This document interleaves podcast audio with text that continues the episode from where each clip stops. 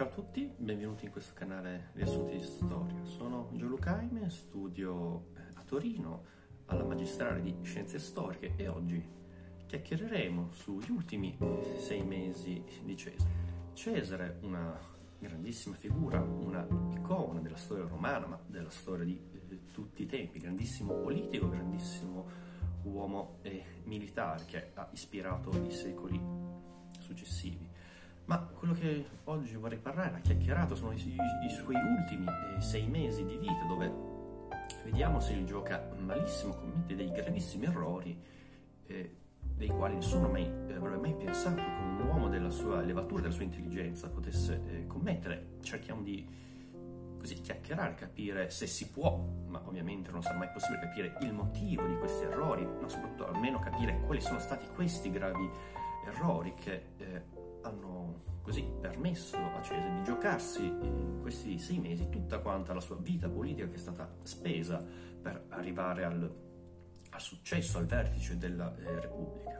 Delle note di contesto, non possiamo iniziare la nostra chiacchierata con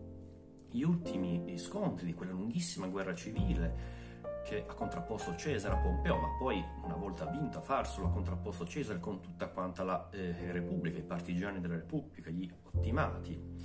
Siamo eh, nel 45, eh, il 17 di marzo del 45 Cesare eh, combatte eh, la storica battaglia di Munda contro i, frate- eh,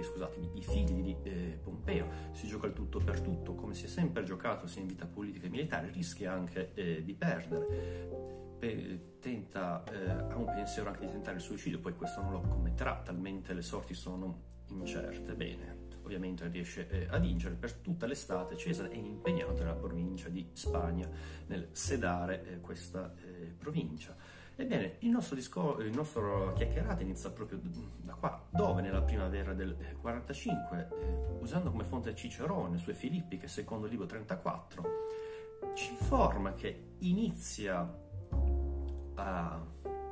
eh, sviscerarsi, corre voce di una eh, congiura, soprattutto eh, Cicerone viene preso in contatto da Trebonio, un uomo cesariano della prima ora, suo fedelissimo, il quale eh, Trebonio eh, vuole anche portare Antonio dalla sua parte. Antonio, grande uomo, anche lui cesariano della prima ora, un valorosissimo. Il problema è che nell'ultimo periodo è arrivata una eh, rottura, una freddura con questi due uomini, eh, Cesare ed Antonio, per vari motivi che adesso non posso stare a eh, spiegare. Ebbene, quindi questo è il nostro primo sintomo, siamo già nella primavera del 45 a Trebonio, vediamo che i cesariani si muovono per creare una eh, congiura ai danni del loro stesso capo, del loro stesso leader. Ebbene, e già qui vediamo come eh, la, i cesariani eh, non si vedono più nella figura. I cesariani possiamo dire che hanno, sem- hanno creduto effettivamente che Cesare, il suo intento fosse quello di eh, riportare una repubblica, eh, guarirla. I veri nemici repubblica fossero, eh, erano stati i Pompeo e gli ottimati. E quindi vediamo che Cesare, come si è venduto dalla parte dei popolari, eh, alla fine della guerra civile i, i veri repubblicani popolari iniziano a eh, tramare contro di lui, e questo è il caso di Trebonio e eh, Antonio. E anche lo stesso Cicerone, uomo degli ottimati, ma sempre quanto in vivo, viene informato di tutto ciò. E quindi questa è una prima tappa che dobbiamo eh, considerare. E questo perché eh, lo spirito eh, di Cesare, la sua storica clemenzia, uomini, suoi avversari sono stati poi reintrodotti dentro eh, lo Stato e quindi que- questo crea eh, dei veri attriti nel gruppo dirigente storico eh, di Cesare. Bene, eh, un altro tassello importante di tutto questo che tra il giugno e, l'agosto nella provincia di Spagna arriverà eh, eh, Ottaviano, che adesso è un nessuno, è un giovanotto. Ebbene, così iniziamo la nostra chiacchierata sugli ultimi eh, sei mesi, quando Cesare sta ancora combattendo i, eh, gli ultimi scontri con i figli di Pompeo. Ricordiamo che è giusto ricordare per tutta questa storia, che sarà una storia soprattutto, cercheremo di indagare l'uomo, la psicologia di un uomo, che alquanto è impossibile da fare totalmente, però dobbiamo eh, sforzarci, dobbiamo tenere presente che siamo nel 45-44 a.C. e dobbiamo ricordare che Cesare in questo periodo ha eh, 55 anni, è nato nel 100 a.C. e da quando ha 16 anni che eh, si, è un uomo attivo in politica, a Roma vuol dire anche un uomo eh, di armi, ebbene tutta una vita che è impegnato nella sua ascesa politica, nelle lotte militari e ha 55 anni che all'epoca eh, sono, sono, degli anni, la massima maturità di un uomo è intesa tra i 30 e i 40, eh, con l'arrivo dei 50 si iniziava a invecchiare, ma ovviamente non era vecchio assolutamente, comunque possiamo, dobbiamo sempre tenere presente che forse eh, possiamo ipotizzare, questo lo dico io, che ovviamente non ho la sfera di cristallo, possiamo ipotizzare che fosse un uomo stanco, un uomo provato dalle continue guerre, continue lotte eh, sostenute.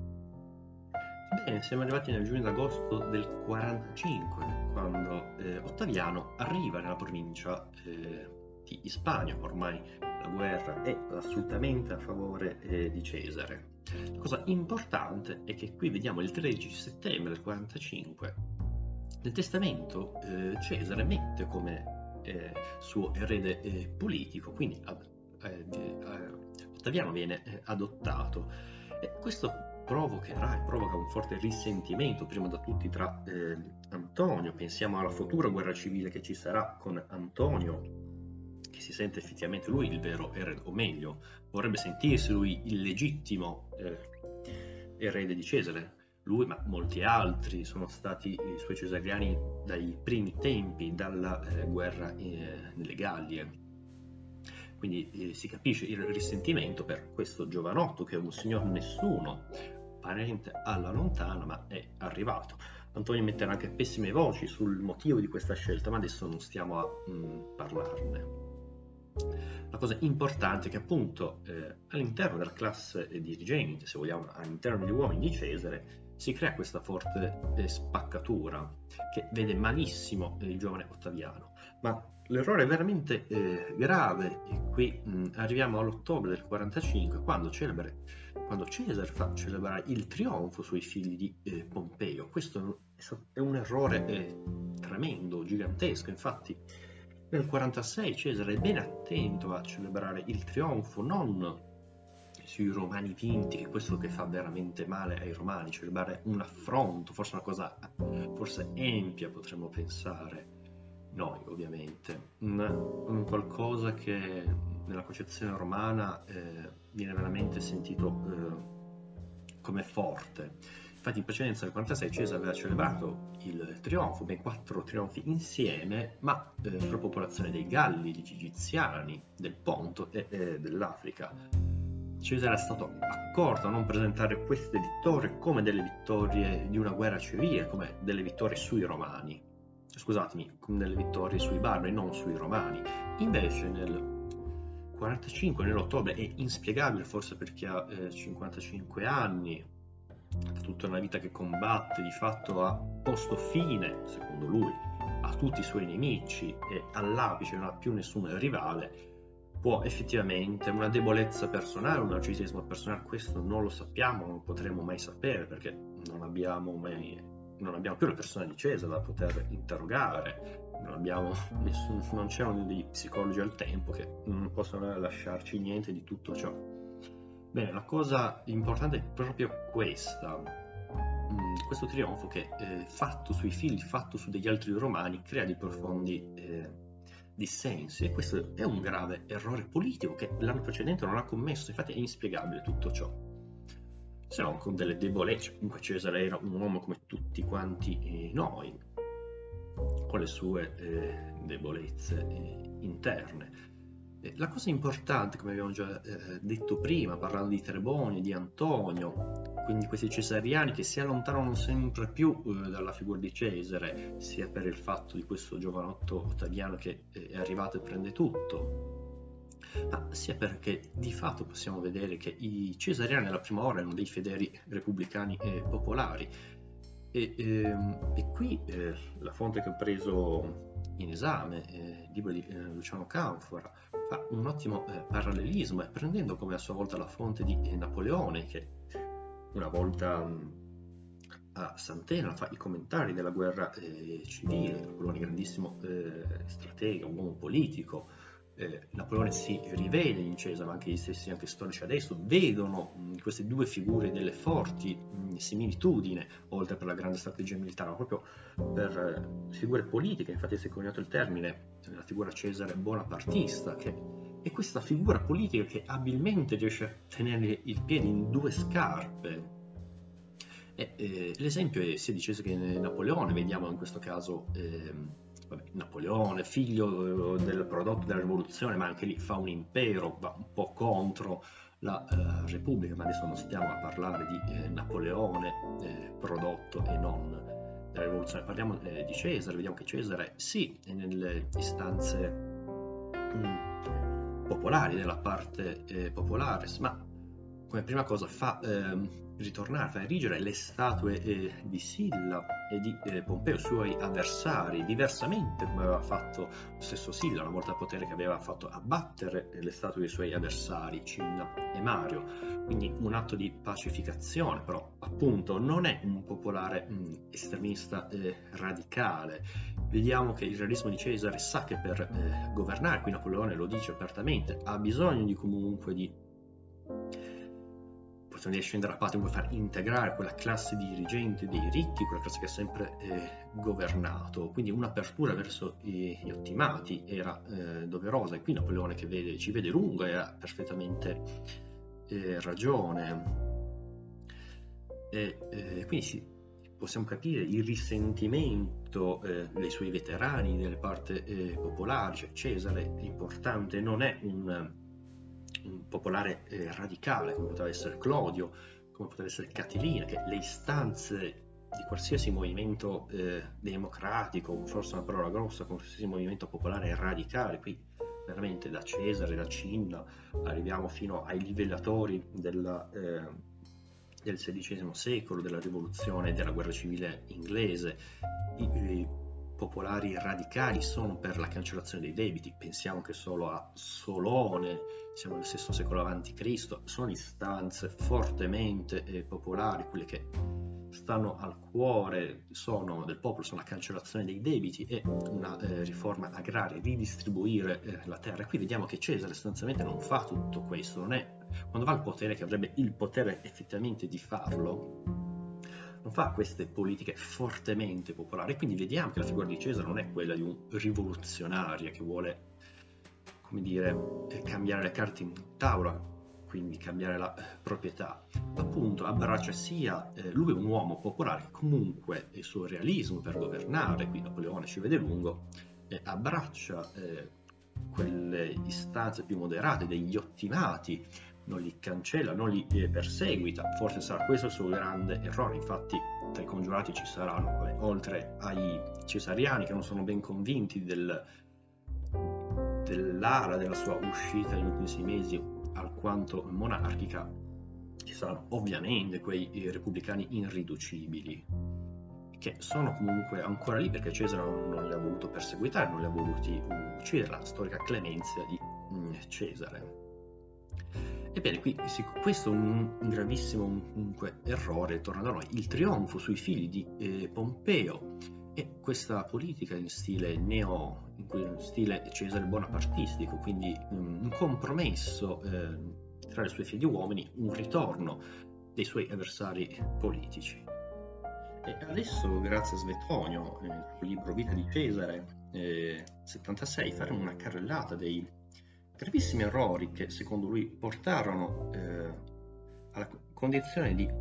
che uccidere Cesare sarebbe stato un gesto eh, a buon diritto per la Repubblica, per eh, la salvezza, commette degli errori che la sua grande intelligenza politica, eh, uno non li aveva mai commessi, ma doveva, il suo realismo doveva comunque eh, fermarlo e non si capisce perché Cesare commetta questi mh, errori. Ebbene, in una eh, Repubblica mh, romana appunto un gravissimo errore era quello di tenere nella stessa persona un consolato continuo, una dittatura perpetua e la prefettura dei costumi. Questi eh, eh, poteri che erano mh, mm, sentiti come appunto un, un, sentimento monarchico, se vogliamo anche tirannico alla greca, in una sola eh, persona. Nella Rom- nella Repubblica Romana erano inaccettabili. Inoltre il soprannome padre della patria,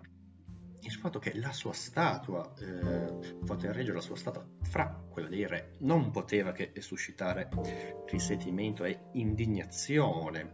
Un altro esempio è il suo seggio eh, sopraelevato nell'orchestra o uh, dei, alcuni decreti superiori alla condizione di qualsiasi uomo, come ad esempio un seggio d'oro nella curia e, e dinanzi al tribunale o addirittura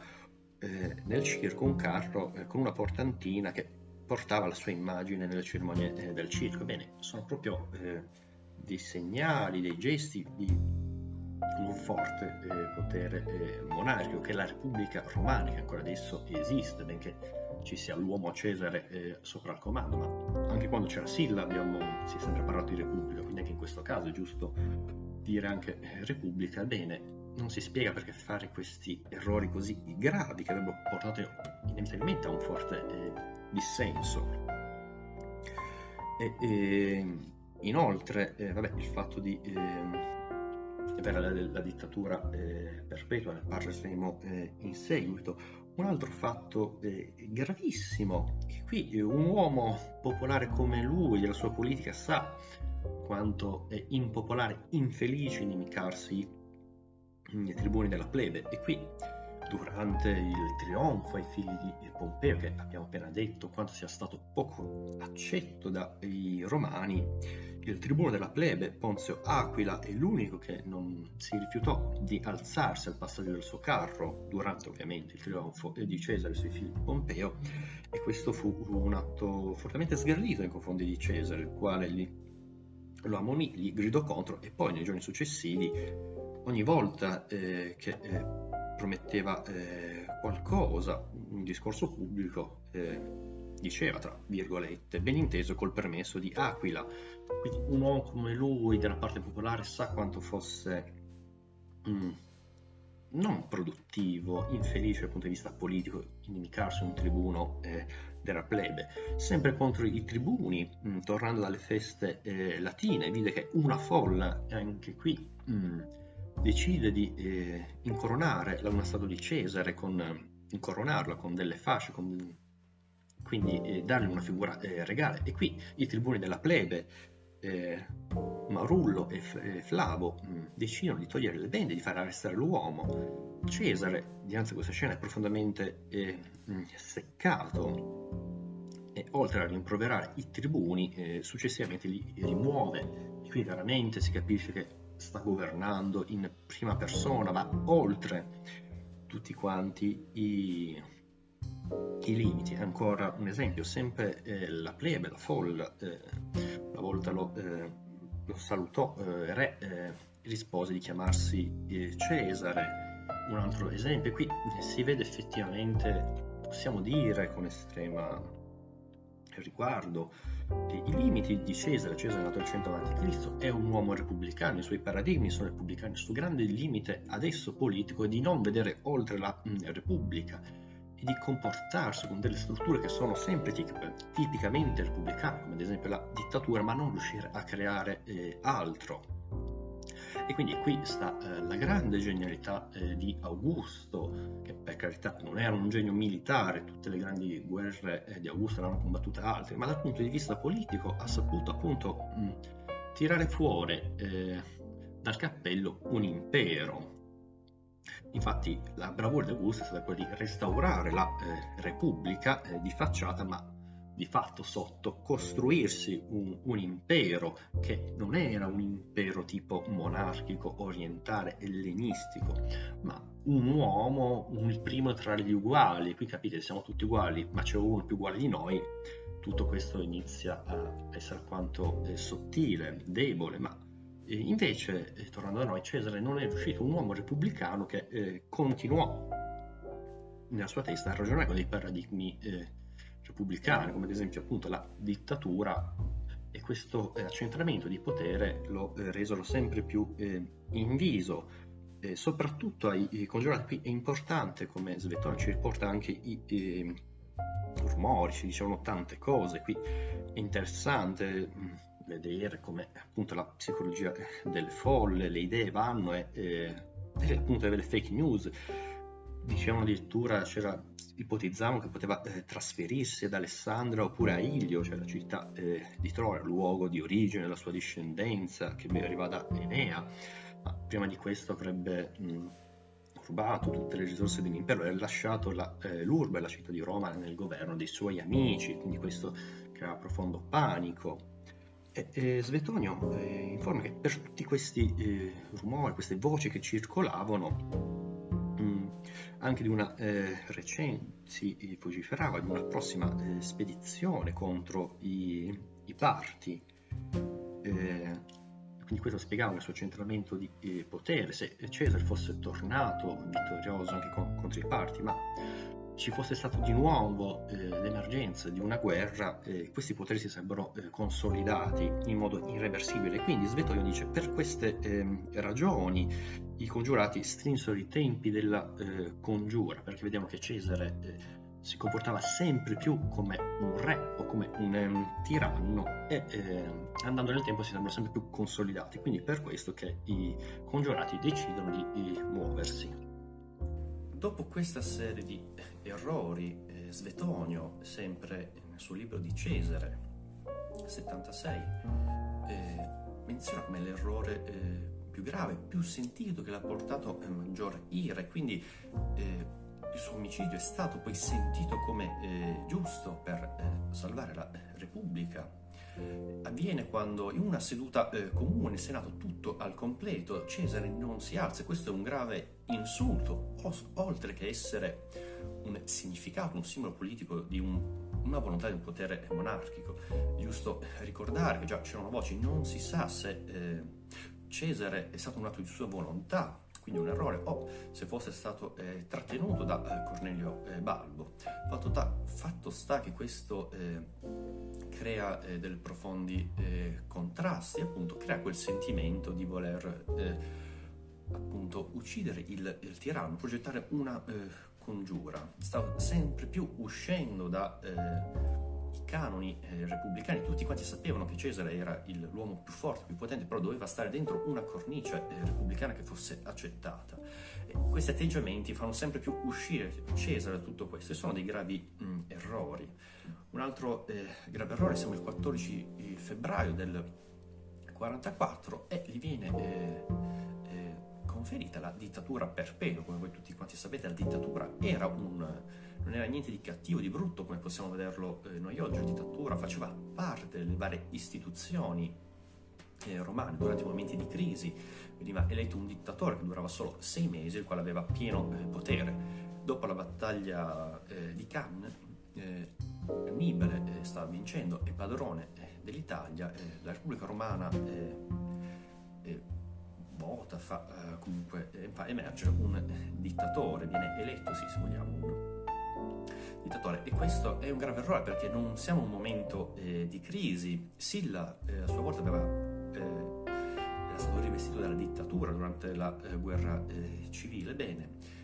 adesso Cesare non è un momento eh, di guerra, un momento di guerra civile, quindi non si spiega il perché. È evidente, fuori dal contesto costituzionale della Repubblica Romana questa dittatura perpetua. l'aveva rivestita allo stesso Cesare eh, contro eh, Pompeo, ma adesso non si capiva, non si capiva il significato vero e proprio, se no soltanto un accostamento. Qui la dittatura romana diventa la eh, tirannia eh, greca, quindi un uomo solo, eh, in tutti i casi un aristocratico, che si impadronisce del, del potere pubblico, la taikoina per i greci o la respubblica e quindi vediamo qui che la dittatura viene sempre più vista come tirannide eh, greca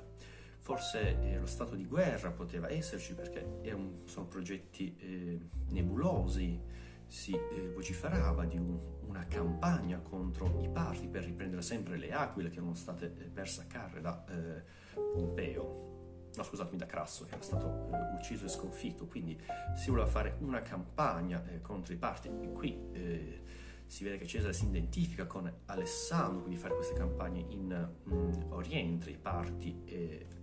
erano comunque i persiani, cambiate la dinastia, però sono sempre loro, vediamo questi due mondi eh, greco-romani, eh, sassa- eh, scusatemi, eh, persiani, parti e sassanidi. Sono queste due grandi eh, civiltà contrapposte. Bene, questo era il progetto, però appunto, come dice lo stesso Svetonio, Svetonio era alquanto nebuloso, era un'idea, però non si spiega perché investirsi in una dittatura perpetua, se no per un potere eh, monarchico, o se vogliamo, eh, tiranni, se vogliamo pensarla alla greca. Inoltre eh, Plutarco ci riferisce che eh, in una seduta del Senato eh, lo stesso Cicerone gli conferisce dei, degli onori, però eh, ammette che sono al limite dell'umano questi onori, sono a una persona, ma sono comunque moderati, e invece una folla di, audura, di auduratori oppure di eh, nemici, perché appunto qui inizia a esserci il, il gioco, inizia eh, a proporre eh, dei onori eh, smodati e quindi questo eh, crea e aumenta ancora di più la tensione. Cesare viene sempre più visto come un, un tiranno, appunto, quindi alimenta il pensiero di una eh, congiura. È importante questo meccanismo nel quale i suoi stessi nemici sono fautori di dargli eccessivi onori. Infatti è lo stesso atteggiamento che eh, si vede eh, nella famosa cerimonia delle Lupercali, siamo il 15 di febbraio del 44. Ebbene, eh, come tutti sapete, questa cerimonia è antichissima a Roma, se vogliamo anche molto filo eh, barbara. Eh, la conoscete tutti, non stiamo a soffermarci troppo. È importante vedere come prima Licinio sia Antonio, e qui torna di nuovo Antonio, propone, li danno, eh, vogliono incoronare con il diadema, che è il simbolo della regalità ellenistica, quindi un simbolo orientale, un simbolo chiaro, il potere di, chi, di un potere monarchico orientale, quindi che va, contro, va eh, in contrapposizione con la tradizione repubblicana eh, romana. Qui è eh, importante vedere come eh, le fonti dicono, stesso Plutarco, intorno a lui ci fossero dei suoi ehm, nemici, adulatori, che lo invogliavano a indossare il diadema, la corona, invece eh, al fondo il popolo romano eh, diceva sostanzialmente di non farlo. Quindi vediamo lo stesso eh, meccanismo eh, dei suoi nemici, dei congiurati, come si stanno muovendo per mandare in cattiva luce la figura di Cesare. Cesare ovviamente eh, non l'accetta, come tutti quanti sapete, anzi eh, ordina che eh, Giove al Tempio Capitolino sia incoronato perché lui è il vero eh, re e Plutarco ci eh, riferisce anche che lo stesso eh, Cesare rivolgendosi alla folla, al popolo, eh, indica e mostra il, il, collo indicando come se sono un tiranno, sono un nemico, uccidetemi mh, mm, adesso. Quindi il realismo di Cesare, eh, secondo Plutarco, emerge anche in questo, ha capito benissimo che giochi si stanno facendo contro di lui. Alla fine giusto per concludere, eh, ricordiamo eh, la sera prima del suo, della sua eh, congiura, del suo attentato. Siamo il 14 marzo del 44, eh, siamo eh, a casa di Lepido. Ebbene, eh, ovviamente una cena romana di aristocratici si discute un simposio alla greca Ebbene, si discute su quale tipo di morte sia preferibile e tra gli stessi invitati ci sono mh, quelli che il giorno successivo saranno dei eh, congiurati, quindi vedete come eh, la cerchia dei nemici sia proprio dentro eh, gli uomini eh, di Cesare e Cesare risponde che la morte preferibile sarebbe eh, veloce ed immediata. Infine, eh, quella stessa notte, il 14 marzo, la moglie di Cesare ha degli incubi, un fulmine rompa il tetto della casa e lo stesso Cesare ha un, suono, eh, ha un sogno premonitore, sogna di eh, elevarsi nell'edere, nel cielo, sopra le nubi, eh, le nubi di essere eh, stretto a sé accolto dallo stesso eh, Giove.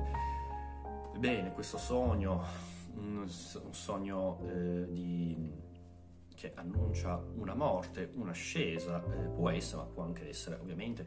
un sogno di un megalomane, un uomo che eh, ormai pensa di essere arrivato all'apice, si sente come eh, un dio, come appunto un re. Forse queste cose sono tutte e due allo stesso, allo stesso uomo, alla stessa figura eh, di Cesare e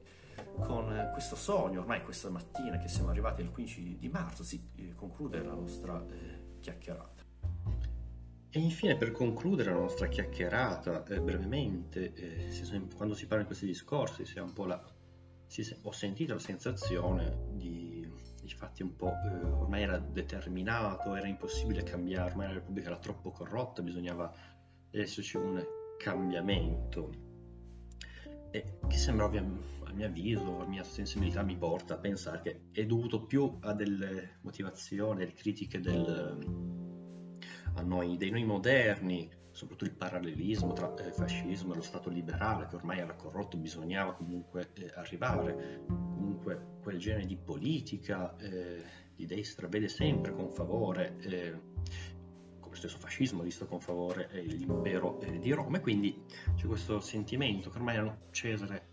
la Repubblica dovesse finire, era il destino. Ma è giusto, a mio avviso, così, per parlare, far vedere come i giochi nella storia, in politica, sono sempre pronti a cambiare, non c'è nella storia un determinismo. E qui si spiega la mia foto, vorrei parlarvi brevemente di Sesto Pompeo,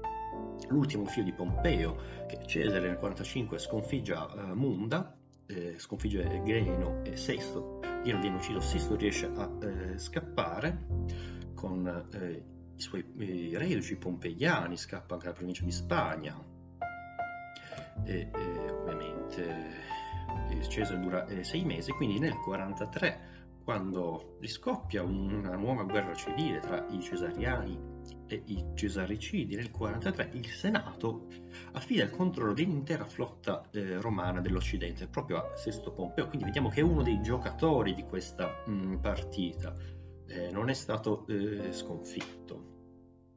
Arriviamo nel eh, 42 col secondo eh, triunvirato e vediamo che infatti lo stesso Sesto Pompeo è messo nelle liste di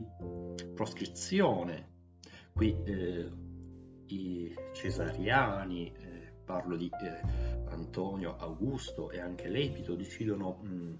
di non fare, se vogliamo, quell'errore che ha fatto Cesare della clemenzia, ma con le leggi di proscrizione, quindi un'arma sillana di porre fine immediatamente agli avversari eh, politici. E quindi vediamo che tra queste leggi di proscrizione troviamo anche lo stesso Sesto Pompeo, il quale eh, da proprio va in Sicilia, diventa il suo centro e eh, attua una vera politica di pirateria, quindi anche qui una figura eh, per se vogliamo leggendaria che ci sono poche fonti ma che meriterebbe essere ricordata essere anche studiata. Questi pirati erano eh, esuli eh, di tutte queste liste di proscrizione erano anche ehm, proscritti appunto seguaci repubblicani pompeiani ma anche ex schiavi. Quindi in Sicilia nel 42 fa questa grande attività di pirateria lui che ha il controllo della flotta eh, occidentale. Ma successivamente nel 40 andiamo veloci, fa, eh, a Brindisi fa un accordo con i eh, triumviri i quali si stanno concentrando contro appunto i Cesaricidi di Sesto, viene lasciato il controllo della Sicilia, della Sardegna, della Corsica e del Peloponneso, quindi questo controllo del mm, Mediterraneo mm, centrale. Nel 1935 avviene eh, l'amnistia per i pirati, successivamente eh,